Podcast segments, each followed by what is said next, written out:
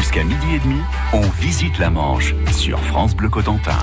Aujourd'hui, avec Lionel Robin, nous sommes au musée Thomas-Henri de Cherbourg, à l'occasion du festival Femmes dans la ville. Louise Allais, conservateur des musées de Cherbourg en Cotentin, nous fait découvrir quelques-unes de ces héroïnes représentées dans les collections du musée. Et nous voilà devant une statuette d'Armand Levéel, celui qui a créé la statue de Napoléon, qui est un peu l'emblème de Cherbourg. Armand Levéel qui s'était spécialisé dans les représentations de l'histoire de France. Et justement, au 19e émerge une figure qui devient l'une des grandes héroïnes françaises, c'est Jeanne d'Arc. Elle devient donc un sujet de prédilection pour les artistes. C'est d'ailleurs le célèbre historien Michelet, en 1841, dans le tome 5 de son Histoire de France, qui la remet au goût du jour. Il fait de Jeanne d'Arc l'incarnation de l'héroïsme du peuple français. Pourquoi? Parce que Jeanne est à la base une, paysanne, une bergère, euh, qui va recevoir un appel divin et qui va euh, prendre les armes pour sauver la France. Donc, euh, Jeanne d'Arc est en fait l'image que tout un chacun peut euh, défendre son pays et accéder au statut de héros. Donc elle devient vraiment un modèle pour les historiens euh, du 19e siècle. Armand Level, l'auteur de cette statue, va en fait réaliser oui, cette statuette pour euh, il espère obtenir des commandes euh, de statues en grand format.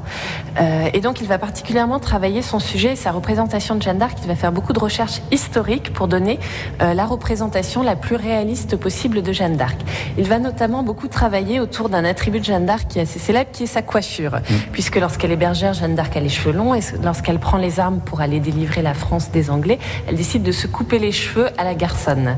et donc, le VL va, va publier d'ailleurs ses, ses réflexions, ses recherches sur la façon de représenter Jeanne d'Arc et donc va insister euh, sur cette coupe de cheveux euh, qui en fait là il a choisi une coupe au carré assez classique mais pour lui il était le seul à avoir donné une véracité historique à cette représentation. Donc la sainte est ici représentée euh, sur un cheval avec son armure et elle montre vraisemblablement de sa main un champ de bataille et elle nous regarde, elle tourne son regard vers le spectateur. Donc c'est une statuette qui est très travaillée dans ses détails. Euh, chaque, euh, oui, chaque détail de l'armure est vraiment ciselé dans le bronze, la crinière du cheval également, le regard assez déterminé de Jeanne est mis en valeur.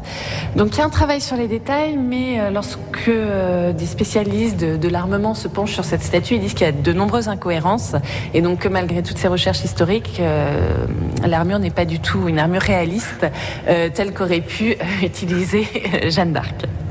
Comme on l'a vu avec les, tableaux de Judith et de Yaël, il y a également cet aller-retour entre le masculin et le féminin, ce, parallèle en fait. Hein.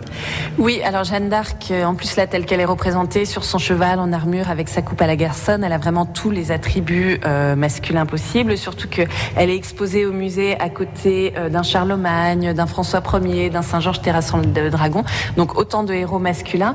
Et finalement, effectivement, ces attributs féminins sont complètement gommés.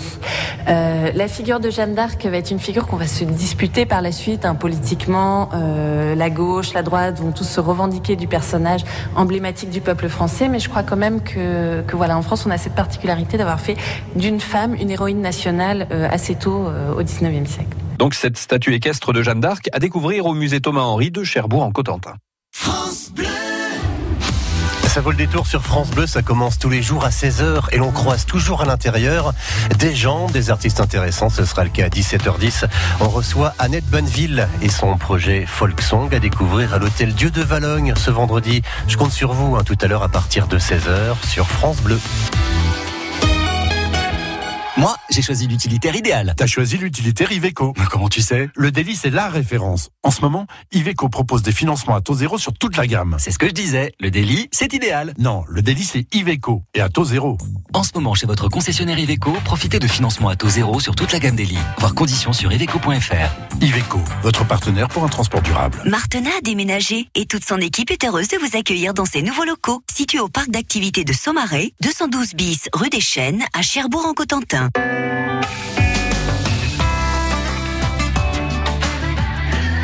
France Bleu Cotentin.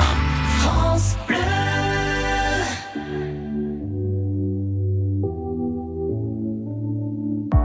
N'existe pas sans son contraire, qui lui semble facile à trouver. Le bonheur n'existe que pour plaire, je le veux. Enfin, je commence à douter d'en avoir vraiment rêvé. Est-ce une envie Parfois je me sens obligée. Le spleen n'est plus à la mode. C'est pas compliqué d'être heureux. Le spleen n'est plus à la mode. C'est pas compliqué. Tout, il faudrait tout oublier. On pourrait croire, il faudrait tout oublier.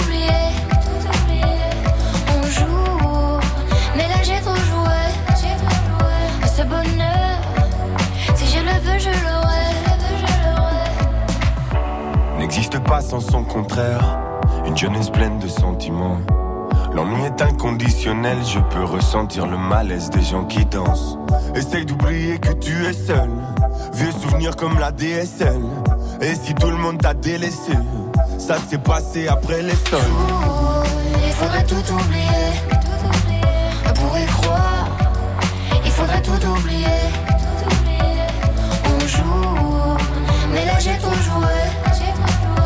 Si je le veux, je l'aurai. Le spin n'est plus à la mode, c'est pas compliqué d'être heureux. Le spin n'est plus à la mode, c'est pas compliqué.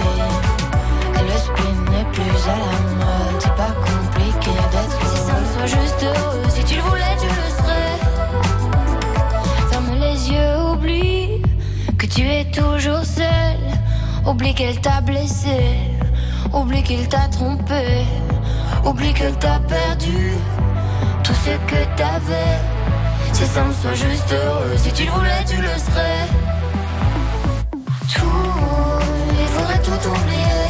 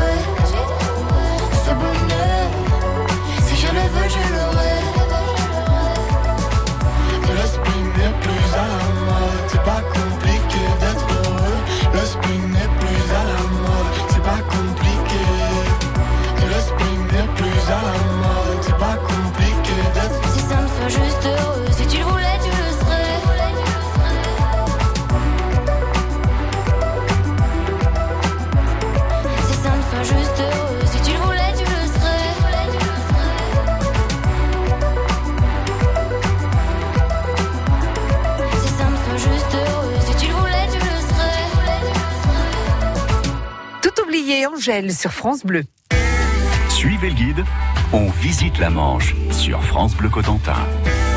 Avec Lionel Robin, nous accompagnons le conservateur du patrimoine et directrice des musées de Cherbourg en Cotentin, Louise Allais, pour une visite commentée sur le thème des héroïnes du musée Thomas Henry. Nous allons découvrir à présent une héroïne de la littérature française tirée d'un roman de Madame de Staël. Et là, nous sommes au 19e siècle, en plein romantisme. Oui, euh, c'est un tableau d'un peintre de la fin du 19e qui s'appelle Vigée du Vigneaud, qui représente euh, une scène extraite d'un roman de Germaine de Staël, grande écrivaine du début du 19e siècle. Le roman s'intitule Corinne ou l'Italie a été publié en 1807 et a énormément inspiré les peintres au cours du 19e siècle. Ce roman est romantique effectivement puisqu'il s'agit d'une histoire d'amour.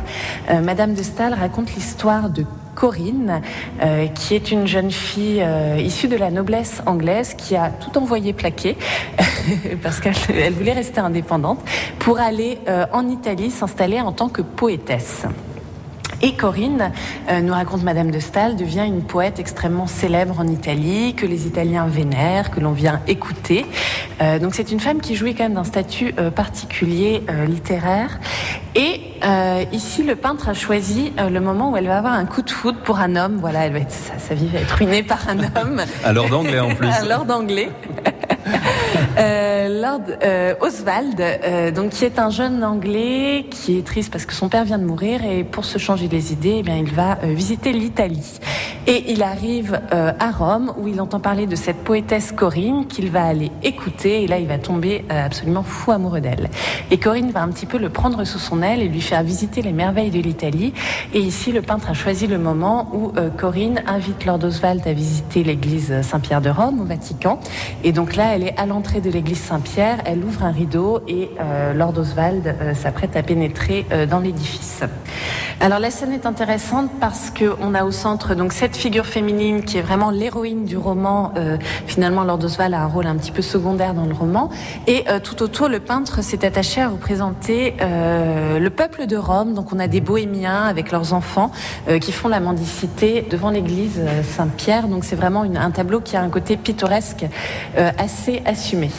Euh, donc l'histoire d'amour finit mal. en fait, euh, Lord, Lord Oswald est promis euh, à la sœur de Corinne qui est restée en Angleterre. Il va l'épouser parce qu'il est un petit peu effrayé par les sentiments qu'il éprouve envers la poétesse Corinne. Il est effrayé aussi par ce modèle de femme très indépendante. Et donc Corinne va, voilà, va finir sa vie un petit peu seule et, malheureuse. En tout cas, c'est une figure féminine forte au 19e siècle qui là aussi a une existence euh, elle-même, non pas parce qu'elle est la copie d'un modèle masculin, mais parce qu'elle est capable euh, de créer une œuvre. Et ce n'est pas un hasard si c'est une écrivain féminine, euh, Germaine de Staël, qui lui a donné vie. Et Corinne est donc l'une des héroïnes du musée Thomas-Henri de Cherbourg en Cotentin. Et rendez-vous ce vendredi à 18h30 au musée Thomas-Henri. Vous euh, invitez à découvrir l'histoire de quelques-unes des héroïnes de ses collections. Une visite commentée par Louise Allais, conservatrice du patrimoine et directrice des musées de Cherbourg en Cotentin. C'est gratuit. Attention sur réservation 02 33 23 39 33.